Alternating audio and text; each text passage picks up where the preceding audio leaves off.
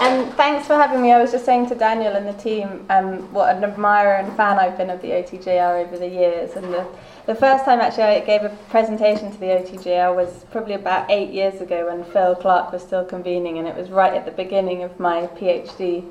And I was just about to go off and do fieldwork, and I was kind of presenting some of my ideas. So it's nice to be back um, eight years later now and, and to kind of share some of the findings from that fieldwork and from subsequent projects too. So I'm, I'm going to talk today about, about the research that I've been doing in northern Uganda for the past um, eight years or so, mainly in Acholi land, um, which, as many of you will know, was at the epicenter of the 20-year war between the Lord's Resistance Army and the government of Uganda, um, which lasted roughly between 1987 2008. And what I've been exploring mainly through ethnographic research is the relationship between um, international and domestically driven transitional justice interventions and agendas and the plurality of ways in which communities across the region um, affected by violence construct and, and experience uh, coexistence and justice and social repair um, in the context of their everyday uh, lives. And I, I want to touch on two main things really today. The first is, is to expose and critique some of the very oversimplistic depictions of Acholi perceptions of transitional justice, which I think continue to dominate debate and which are actually relevant to many other, many other developing world contexts. Um, and the second is to uncover some of the stark uh, dissonances between normative ideals linked to transitional justice efforts um, and some of the realities of post conflict life. And then maybe in the discussion we can talk a little bit more about this, this question that I'm particularly interested in, which is all about you know how and in whose interest the local is framed in, in, in transitional justice and how it's conceptualized. Um, I won't talk about the background to the conflict, just sort of suffice to say that, you know, many, many of you will already know the war between the NRM government and the LRA was characterized by the, the brutal suffering of northern Ugandan civilians who really bore the brunt um, of, of, of, both LRA and government violence. And at the peak of the conflict, roughly 90% of the Acholi population um, had been forcibly displaced into these squalid camps um, where um, attacks by both sides were a, were, were a regular occurrence. Um, so, I mean, by 2005, 2006, I think it's fair to say that Uganda had really become sort of the, uh, the transitional justice um, case study. Um, since the war ended in 2008, there's been this, there was a failed peace process. Um, the war ended in 2008 when the peace process failed. Um, there was a, uh, a military campaign against the LRA. The LRA uh, permanently relocated outside of Uganda um, and people have returned home or they've settled elsewhere. Um, but the, the failed peace process did produce um, a very important transitional justice legacy, um, and that was the agreement on accountability and, and reconciliation. Um, and that was signed in June 2007, um, and an implementing protocol was then signed in 2008. And superficially, at least, these were quite comprehensive uh, agreements, quite comprehensive accords, almost like an inventory of, of transitional justice measures. They're signed by both sides of the conflict.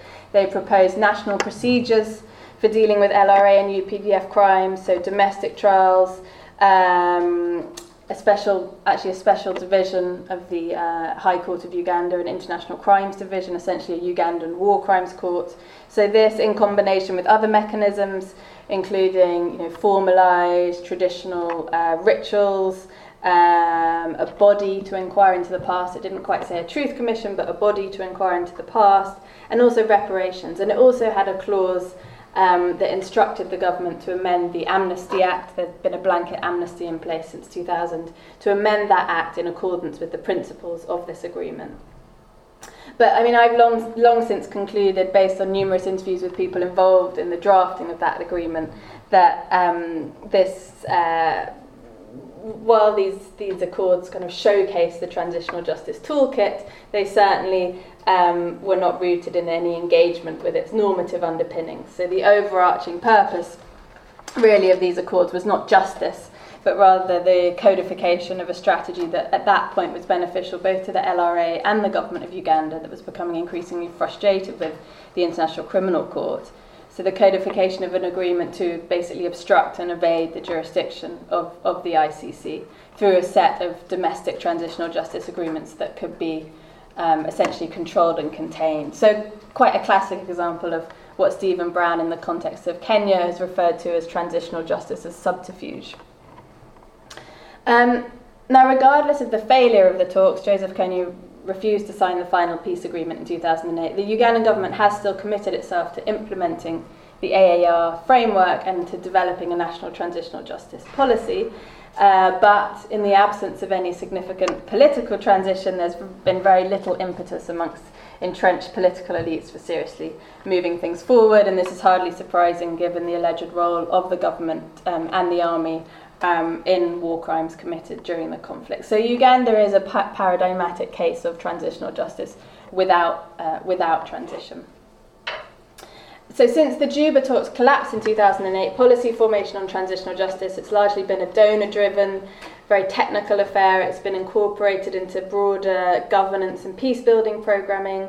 Um, one UN official described um, the transitional justice content in a government strategic review or strategic investment plan to me as a cut and paste from various donor manuals and the central interpretation of the um, of transitional justice in this context seems to be it's, it's very technocratic. It's around strengthening rule of law across the country through things like bureaucratic skills development and uh, you know institutional capacity building and things but even there, progress has been very, very slow. And in September 2014, the justice, law and order sector, they circulated a final draft transitional, national transitional justice policy amongst key stakeholders for comment, but not much has happened since. Um, the draft policy has now been sitting with the cabinet for a couple of years, um, waiting for approval. It has to be approved by cabinet um, before it can be handed to parliament to be debated. So it's it's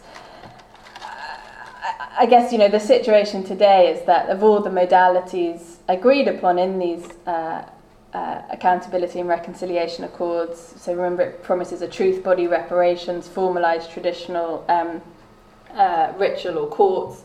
Um, only the establishment of a special division of the of the High Court of Uganda has actually been realised, and that was that was supported heavily by donors very early on and moved quickly. So that was by 2011 that War Crimes Court um, was was in existence. Uh, but, but, so far, it's only ha- there's only been one war crimes trial, and that's the trial of Thomas Kwoyelo. Some of you may be familiar with that. He's a mid-ranking LRA commander. Um, but this this trial has been subject the subject of widespread controversy, um, and it's constantly being adjourned. And at the moment, there's actually still um, in the pre-trial hearing stage. Um, he's been in prison since 2000 and, uh, 2009. He's been in custody since 2009. Um, and we can talk more about that case in the discussion if you're, if you're interested. It's a very interesting example of um, transitional justice gone horribly wrong. Um, there's been no uh, significant progress on, on initiatives aimed at reparations or truth seeking or traditional justice. And I think the general consensus in northern Uganda among people that I spoke to and still speak to is really that transitional justice has been a huge flop. Um, you know, it's overpromised, it's under-delivered, it's politicized, it's failed to be relevant. It's uh, there's some renewed interest now with the Ongwen trial at the ICC, but it's that's again a very complex issue. Um, so I think two dominant stories continue to, to shape the way in which the Acholi are portrayed in post-conflict justice and accountability issues. And this is again, this is this has been resparked, I think, by by the Ongwen trial and a renewed interest in the area. But both of these stories involve what, what E.P. Thompson referred to as terrible simplifiers, really about the particular ways and traditions and needs of a very heterogeneous and, and diverse ethnic group. Um, Kieran McEvoy and Kirsten McConnachie, they noted in other contexts that the construction of the local victim population during transitional justice debates reflects choices made by powerful actors managing the process. And I think this is very true in northern Uganda. So, over the years, advocates of a more local form of post conflict justice have emphasized the restorative possibilities of both Christian forgiveness and Acholi reconciliation techniques. They're opposed to criminal trials, and so, for example, after the ICC warrants were, were, were issued, the Canada based Institute for Global Issues, in association with the Gulu, Gulu's the main provincial town and in, in, provincial capital of Acholi land, in association with the Gulu NGO Forum, produced a report expressing concern that the ICC might damage cultural identities and beliefs in that region. Um, and, and these kinds of NGO reports are buoyed up by calls from local religious and traditional and, and political leaders who stress the cultural proclivity of the Acholi towards forgiveness and reconciliation. Um, and Adam Branch has argued very convincingly, I think, that such arguments comprise a, a pernicious and mendacious ethno justice um, agenda, which implies that basically all Acholi spontaneous, spontaneously adhere to this kind of single coherent system of justice. Um, and Kimberly Armstrong um, elaborates on the function of this kind of approach, and she's pointed out that this narrative comprises a set of deliberately culturalist claims that are reliant on what she calls strategic essentialism. So, with international judicial intervention in the form of the ICC, with this believed to represent actually quite a serious threat to peace building during the Juba talks um, these oversimplified cultural depictions of the Acholi as having a specially ingrained capacity to forgive and to move on, I think were also um, an appeal to advocates of, of, prosecutorial criminal accountability to do no harm in this very difficult and, and complex situation. Now, the second story about the Acholis is different. It, it's the one that's pro- promoted by international human rights activists and donors engaged in rule of law promotion and access to justice initiatives in Uganda. So in his book Trial Justice, Tim Allen concludes that most Acholis um, want those responsible for terrible crimes to be held to account. And in northern Uganda, uh, as in Europe, it's possible for trials to contribute to peace building. And this sentiment is really reflected in the approach of justice sector donors and, and it's based on conventional liberal peace building, state building logic. The idea is that if a transitional justice policy can enhance ju- ju- judicial capacity and people are trained in what um, and educated in what proper legal systems look like and what human rights are, um, then the rule of law will be strengthened and the chances of conflict will, uh, occurring again in the future will reduce and so forth. So both transitional justice stories objectify Acholi justice needs. Around very false dichotomies of you know the local versus the international, restorative versus retributive, and so forth, and, and posit this notion of, a non-Western local order against the Western liberal order, and you'll all be very familiar with these with these debates, and it's led to what Alexander calls uh, Alexander Hinton calls identity shrinkage, I think. So on the one hand, these ethno-justice conceptions of transitional justice are clear examples of cultural relativism. The argument is that the Acholi should both follow and be defined by their culture. And on the other hand, the liberal transitional justice paradigm implies this single fundamental human identity in which people exist as autonomous subjects and they have the capacity to achieve and enjoy freedom and equality and rights and so forth just as soon as the moment is right. And both of these identity categories are, are idealized, they both gloss over the very ambivalent and ambiguous choices that people make um, and the actions that they have to take in, in the context of their post conflict um, everyday lives. And what's been missing from the debate so far, I think, in Uganda and maybe in other contexts, is a real understanding of what um, Oliver Richmond refers to as the as the local local. So that which represents the local beyond the artifice of, of these socially constructed identities. And it's, it's much harder for researchers to capture. But um, it's really what I've been interested in, in, in examining with, with my own research. So, what is the local local in transitional justice in northern Uganda? Well, I just wanted to, to quote from a senior, an interview I, I did with a senior, actually Acholi, a member of staff at, at a big, one of the big donor uh, offices in, in Kampala, and he'd been working with the justice, law and order sector on trying to put together this national transitional justice policy. But he could see some very big problems with the conventional approach. Um, and he said to me, and, and I quote, resolving transitional issues is a priority for people but not the way donors understand it. In Acholi, a lot of time is spent on resolving tensions related to the conflict. This is a key framework through which people are negotiating life. But that is not the transitional justice which is discussed in public forums in Kampala and Gulu. And if you're looking for that, you're missing something. So his point was that transitional justice as a set of pre-articulated conceptions was not the right entry point through which to explore or let alone understand the dynamics of post-conflict justice in, in everyday life and, and different forms of social repair. And for me, it was these transitional dilemmas that I really wanted to understand, and I wanted to understand how people were negotiating them without the kind of conceptual baggage of transitional justice, if you like. And northern Uganda likes, likes context, similar context elsewhere actually, is particularly interesting in this regard because um, Acholi-Land and its people confronted in extremis, I think, um, two dilemmas associated with the context, uh, with, with, with the complexity of post-war, uh, post, um, sorry, post-Cold War con- uh, conflicts. So, firstly, mass violence is often perpetrated by um, civilians um, who knew one another, neighbours and relatives, and who, in the aftermath of war, you know, victims and, and perpetrators have had to coexist, but also actually those who carried out the violent acts um, as members of the LRA, and even those who suffered them, the victim perpetrator cat- categories don't quite fit. There are kind of these moral grey zones um, that, that, that are very hard to capture. So, what's quite clear, I think, is that post conflict life in northern Uganda, as a result, is highly strained and, and is regulated by what I call these political economies of survival. And I, I understand these to be the range of, of customs, of practices, of knowledge that individuals deploy on a daily basis to ensure really the basic functioning of meaningful and productive social and economic relations, as well as cosmological and spiritual balance, which are very important in that context. And I think these systems and the ideas that shape them, they mustn't be romanticized, of course, but they do need to be understood.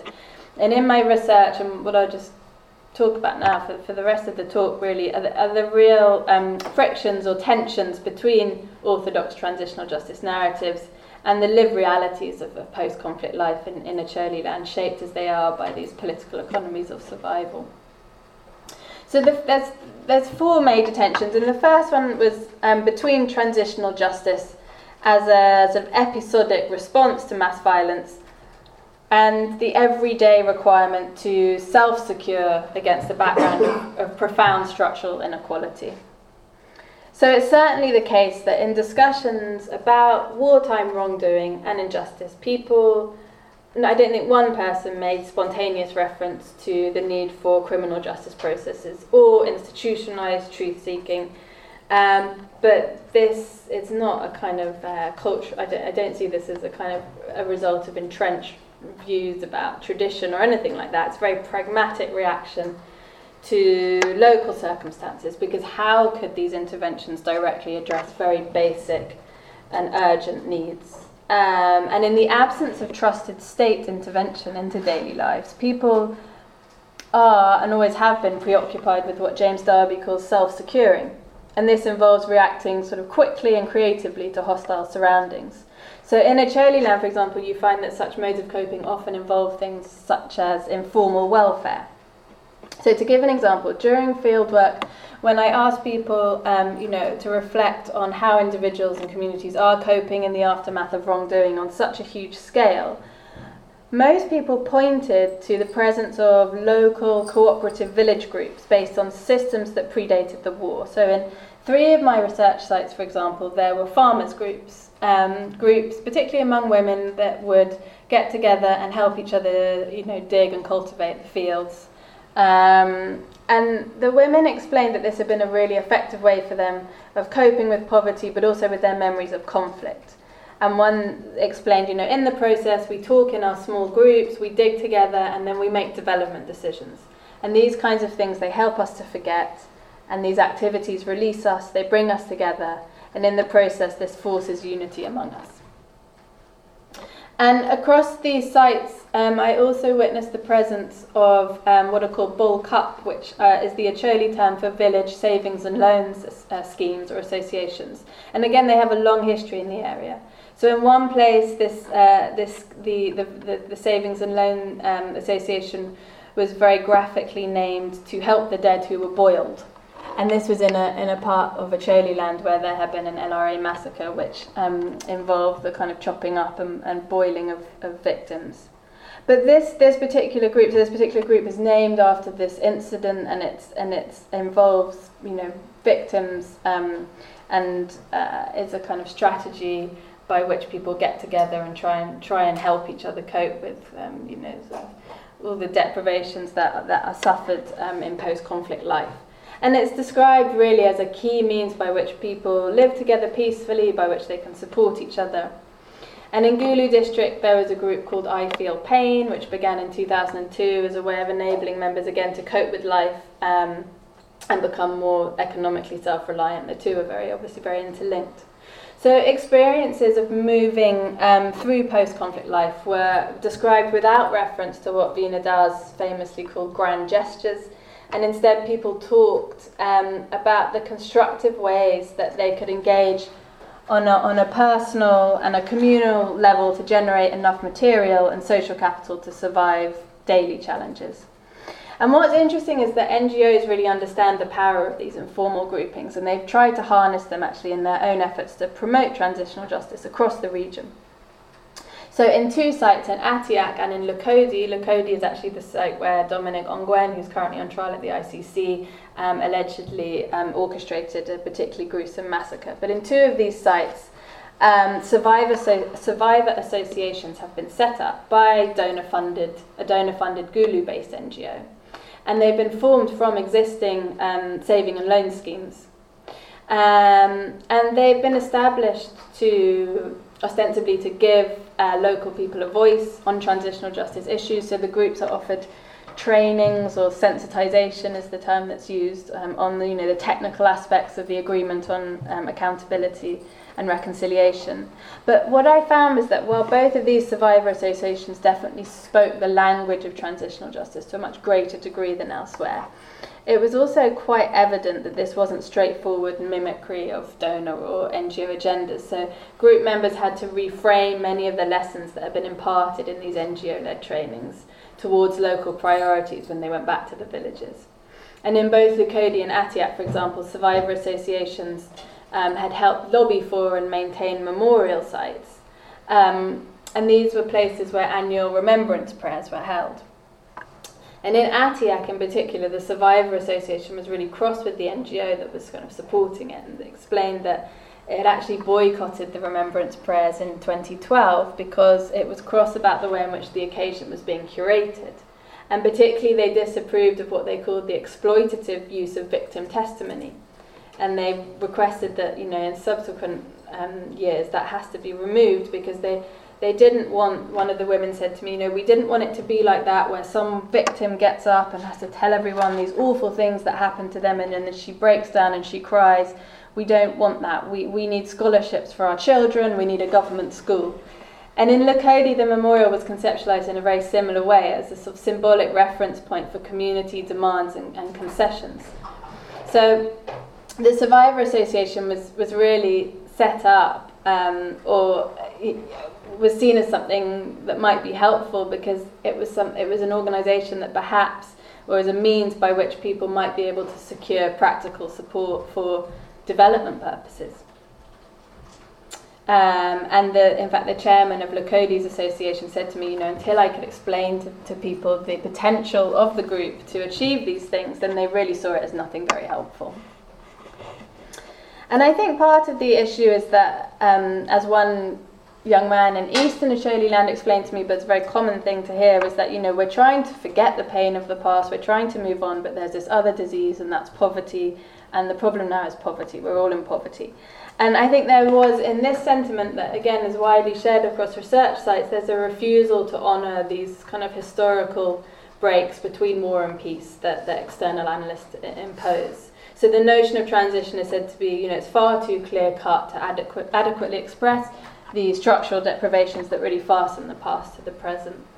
So while transitional justice places emphasis on these exceptional, or these moments of exceptional physical violence, such as massacres, these often these key events are not the main kind of axis, uh, you know, of life for, for, people. They're, they're, they're episodic instances of extreme uh, suffering um, that punctuate really a kind of permanent state of sustained neglect, of discrimination, of insecurity, and so forth. And so I think the everyday lens allows us to think about the ways in which individuals and communities develop tactics to, to ameliorate um, these routine deprivations. And I think international policymakers do have very little grasp of this. So the, the second major friction that I identified was between normative transitional justice ideas of justice, of, of forgiveness, and of reconciliation and then the pragmatic, very pragmatic contingencies that determine whether or not post conflict coexistence between victims, perpetrators, victim perpetrators is possible. So, donor driven government and NGO programs on transitional justice in Uganda often use a very normative language that assumes causal links between process and outcome. So, in donor offices in Kampala, staff will emphasize that accountability for human rights violations and war crimes will strengthen the rule of law across northern Uganda. And local religious and political leaders, on the other hand, they have a different um, approach. They'll argue that no, forgiveness is a core transitional justice principle in the Ugandan context that the Amnesty Act is an expression of a Acholi cultural values of mercy, and this is going to lead to peace. And of course, there's important ontological and epistemological differences between these different transitional justice agendas, but what they both represent is a, is a heavily mediated and sometimes coercive ideal type response to mass atrocity and, and the reconstruction of social relations. And in reality, what, what, what I found is that post conflict interactions between LRA returnees, so between people that had come back from fighting in the bush, between returnees and non returnees, um, are shaped much more by, by these political economies of survival. So, across research sites, the most relevant issue to people in discussions about LRA returnees was rarely actually the act of wrongdoing committed in the bush or in the past, but actually their behaviour in the present. So, communal acceptance was conditional on an ability to exhibit what was described as normal behaviour. Um, and the role of the community seemed to be to, to enforce a kind of collective post conflict moral code. So people regularly made distinctions between those returnees who had settled home well and, and, and those who, no, they didn't settle home well. They're stealing from people's gardens, they're refusing to dig, they're threatening people with comments like, you know, if you treat me like this, I'm going to use those methods that I used in the bush, and so forth. And people explained that those who settled well exhibited these two sort of important attributes. Um, the first is productivity, and the second is inconspicu- inconspicuousness. Um, so one reverend in, in Gulu district said to me, you know, they have to dig and they have to stay quiet. Um, so the former will, will, help ease the burden of your presence on, you know, conflict-affected and resource-stretched families because you're going to be productive, you're going to contribute, and and the latter being inconspicuous in a way that that's going to reassure people that you, you haven't picked up violent or threatening habits in the bush and you're not infected with cen, which are the bad and, and uh, uh, um, in Acholi cosmology, these are the bad and vengeful spirits of the dead who haven't been properly buried and so forth. So the problem that many returnees face is that they, they actually lack control over the extent to which their presence might bring um, what one elderly woman referred to as disharmony to the village. So, particularly, particular individuals represent a significant strain um, on already fractured family structures. So, particularly women who return to their villages with children born in captivity, they face particular cha- challenges because the patrilineal descent of these children is often unclear, and customary payments to sanction the relationship between the mother and father, of course, has almost never been paid. So, a very common thing you hear from the community is we want our daughters back, but not these bush children. So, I think in general, social relationships that have always been strained even before the war, um, for example, between co wives or, or, or, for children with, with unclear patrilineal descent, they've become increasingly so as people's status as a returnee, for example, can be, can be instrumentalized and used against them. Um, so transitional justice rhetoric that presents sort of causal linkages between process and outcome, I think, obscures the everyday pressures that, that really shape these post-conflict relationships. And I don't think these are mitigated in a very straightforward way by amnesty certificates or criminal trials or even, you know, these donor-funded reconciliation rituals. Um, because the struggle to restore a sense of social order, of meaningful coexistence, is so profound, it's so labyrinthine, and really influenced by the, the realities of poverty and, and other immediate challenges linked to competition over scarce resources such as land and, and the spiritual world, which actually, uh, the spiritual world, this brings me to the third major friction I found, which was really between the materiality of conventional transitional justice discourse and the central importance, the absolutely central importance of spirituality in identifying wrongdoing and appeasing it. So, transitional justice, um, kind of conventional, orthodox transitional justice, um, and lots of people have written about this, it envisages this kind of linear um, notion of time. So, there's a before and an after, so violence is history and um, resolution exists in, in the present and in the future. And this conception of time, and Victor Igreja's written about this in the context of post conflict Mozambique, um, really fascinating um, stuff that he's produced. Um, this conception of time really contrasts with the what he calls the multiple temporalities that people experience in their everyday lives. And what this means is that for many, wartime violence is ever present and it intervenes both in predictable and in unpredictable ways um, through these cen, through these, these unhappy spirits, usually of people who have died violently without a proper burial or who had some kind of physical connection with the place where bad things have happened. Um, and in land, cen and spirits of the dead, they, they, they kind of they transcend and dissolve these, these barriers of linear time and they really give form to people's daily experience. And one man in, in, in um, in Gulu district des- described the unburied bones quite vividly as unexploded ordinances. So the way that spirits intervene can be as violent and, and as disturbing and sudden as, as the violence perpetrated by living combatants during the conflict. And it's, uh, I think something that particularly donors of it's very difficult territory for them. They find find this stuff quite hard to to, to process. Um, but ritual action is used is used widely, not uniformly, but widely across Acholi land in an attempt to, to cleanse and to appease these spirits and to heal the cosmological legacy of the war. And a common idea across Acholi land is um, if, if misfortune isn't clean, if, if spirits aren't cleansed, um, then you know misfortune kind of you know it, it, it self propagates. Um, but the point is, I think that this cosmological insecurity, it's dealt with in very hybrid, um, very fluid ways. So there was one case in Western Acholi land where there, there was a boarding school and people were saying that there's been these problems because there are spirits who are strangling the teachers and the students at night. And they gave these, this school had been a barracks during the war, and they gave these extremely gruesome accounts of, you know, the kind of symptoms of the strangling and people's eyes popping out and stuff. And so it was very, you know, it was very urgent, considered a very urgent situation. So that the head teacher called the executive committee of the school together, and it was decided that before turning to traditional processes, so before speaking to elders and so forth, um, the group should just pray together. Um, and according to everyone, these prayers had successfully um, resolved the problem at the school, and actually this was very good because money's you know money is very important to mobilise traditional activities, but prayer can be done at no cost.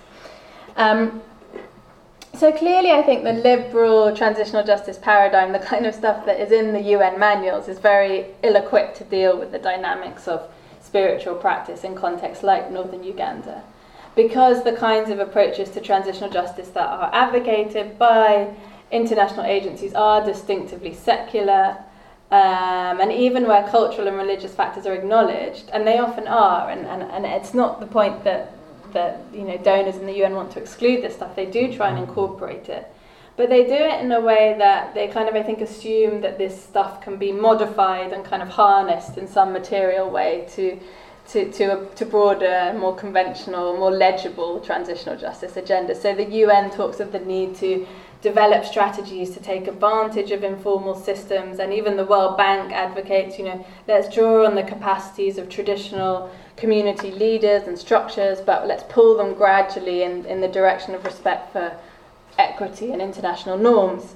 And in Acholi this has been a very common practice amongst donors and NGOs. So external support has been provided for public rituals aimed at forgiveness, where eggs are broken and, and, and things like that. And, and, and, and also for the revival of a chiefly authority um, structure to oversee such processes. So this was in 2006 onwards, this was it's not so much the case anymore, but there was a lot of interest in, in funding these kinds of things. And at the time, critics expressed this real serious concern that, no, you know, in trying to codify these practices, we're engaging, or donors are engaging in an invention of tradition, and also that this is going to, um, you know, reinforce um, post-conflict modes of hierarchy.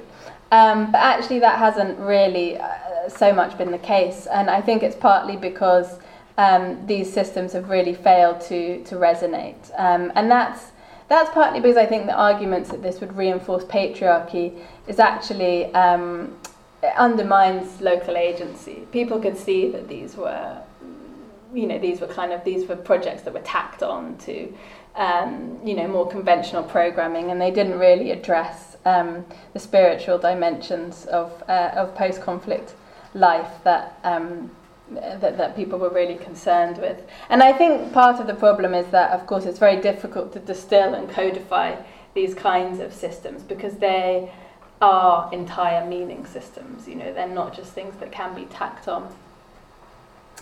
Um, I've just, uh, and then sort of last five minutes or so, I'll just talk about one, one final tension, um, which is, and it's sort of the biggest. Well, I'm not sure if it's the biggest one, but it's the hardest to, to, to sort of summarise. Um, but it's between what, what I call um, governable justice sites. So those kind of justice sites that are regulated locally by acknowledged public authorities, such as elders, such as local councillors um, and sites of ungovernable justice, so international and domestic state run courts that people do generally regard as distant and unfamiliar.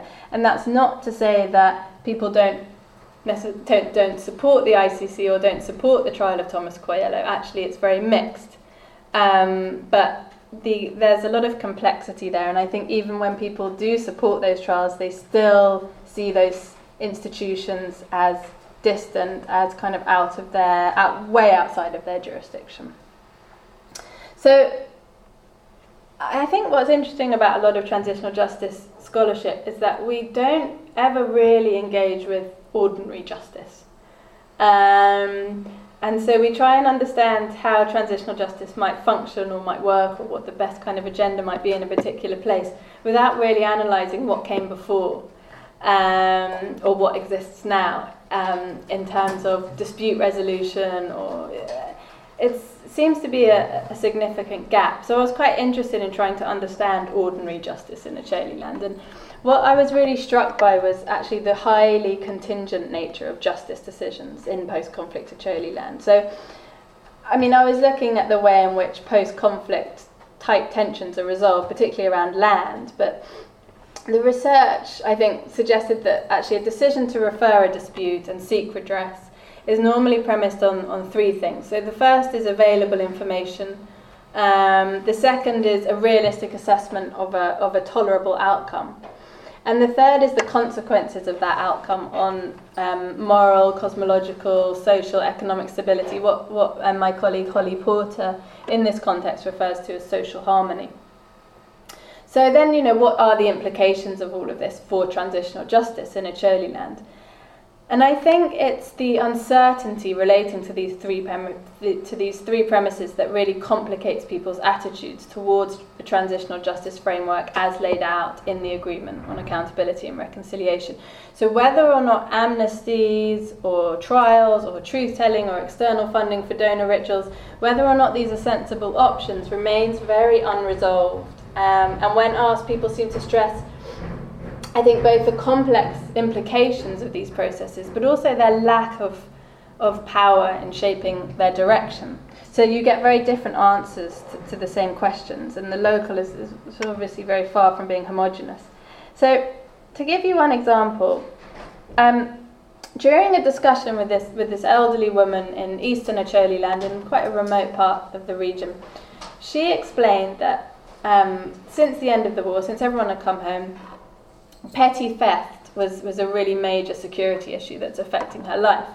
And it's being perpetrated, she says, by these young men who've they've grown up in the displacement camps because lots of these kids were born in the camps and they really did grow up there because these camps were around for such a long time. So this theft of these young guys are coming into her hut and they're stealing things because they can't be bothered to work. And she said to me that these guys, and she knows who they are, these, these criminals, they need to be reported to the police, and she's going to do it, and then she wants them to be punished, and preferably she wants them to go to prison and be fined. But this really jarred with an earlier part of the interview where she expressed her desire to forgive LRA perpetrators for the violent crimes that they'd committed, even against her own family. And two of her sons um, and her husband were killed by the LRA. And then, when this apparent contradiction is explored a bit further, she explained, um, she explained that this is, uh, no, this is a quotation from, from the interview. She said, These are two different things. The ones who killed on a larger scale, like Joseph Kony, should his life be lost because all the others he killed, it doesn't make up for the loss of life that he caused. The impression we have is that it's beyond our means. The LRA killed two of my children and my husband, but one of them lives with us here in the village now, and there's nothing I can do. They just come and they settle down. But that other person, that thief, he came and he stole my things, and it's good to punish him because those thieves have taken my things three times now. Those of Kony and his group are different, but this case of mine, it's from the home. And then, when pressed further on whether or not she would support a trial for Joseph Kony, say if he were captured, again she sort of emphasised that this issue is too far from home, metaphorically speaking. So she again, she, and this is her, we're we're people at a household level, and we do not have power over that. So if it was marriage, if Kony wanted to marry one of my daughters, I would not accept it. The kind of forgiveness I might grant him would be that he cannot marry from my home. That would be impossible. I could never accept, but he can come and dig. And I think, you know, her response expressed her feelings towards the LRA, LRA leadership through the in, institutions such as marriage, over which she felt she had some jurisdiction and some control. Um, and it also did highlight this broader tendency, it did come up again and again, this broader tendency to make distinctions between governable and ungovernable justice spaces. But what was interesting as well is that people framed their powerlessness in, in kind of oppositional terms, you know, against the agency that they possessed in their in their immediate locales. So and, and because of this, it actually became more apparent as a strategy. And, and it's well captured by Roger Mac Ginty, what he calls non participation. So, across research sites in Acholiland, there are two forms of non participation which were very apparent in relation to transitional justice. And the first surfaced in discussions about crimes committed by the LRA and was a form of, um, of, of what Mac Ginty calls voluntary non participation. And this is the rational choice, utilitarian calculation that participation is not going to bring any benefits. So, because people rarely identify a clear link between accountability for LRA war crimes and material improvements or greater security in their own lives, they sort of actively disengage from the topic on the basis that you know keeping a low profile will better serve um, the long-term goal of, of, accommodation. And Mac Ginty talks about this in, in his in, in, in his paper, and not about Uganda, but it's an interesting idea. This idea of non-participation, I think. Um, so it's not uncommon to hear people bat away suggestions of, you know, particularly criminal accountability for LRA perpetrators with these comments like, oh, you know, I have no problem with the LRA, just let them come here and, so that we can have peace. So I think this, this suggests a degree of agency, but it's often combined, I think, with another sense of involuntary participation. And that really comes to the fore during discussions about Ugandan government and army war crimes um, and accountability. And people expressed a very strong desire to see the, Ugov- the Ugandan government and army uh, soldiers prosecuted for war crimes um, and, and even and, and, and for theft. But these remarks are always caveated with these assertions of powerless powerlessness. So, you know, we would like this, but we have no power over these things. And, and anyway, it would never happen under current political circumstances. So I think while government and UPDF um, accountability was this kind of almost like this aspirational desire, it's a kind of a vision, or it would represent a vision of a more equitable political future. LRA prosecutions represented, I think, to people something far more ambiguous and, and potentially destabilizing. And I think perhaps this is because the prospect of the latter was more real um, and more likely potentially to unsettle the ground upon which a very relative peace is, is believed to, to rest. and because the likelihood of instrumentalization and manipulation by the state in these kinds of prosecutions was more immediate.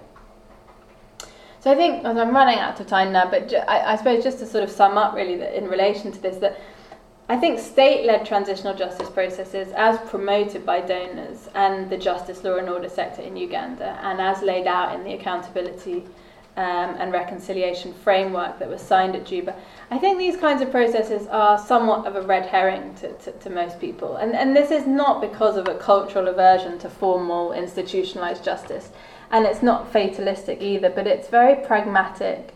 It's based on a very clear understanding of the hegemony of the, of of the national resistance, uh, of the NRM, of the Ugandan government, and its narrative about the LRA war. So it's not considered, people don't consider it wise or practical to, to separate the proposed processes from the deeply unequal political environment in which they would operate.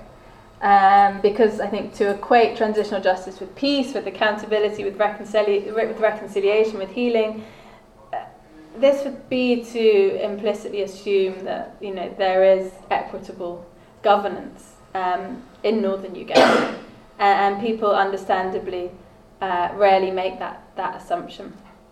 So I think I'll stop there because it's eight minutes to six, and I've probably gone a little bit over.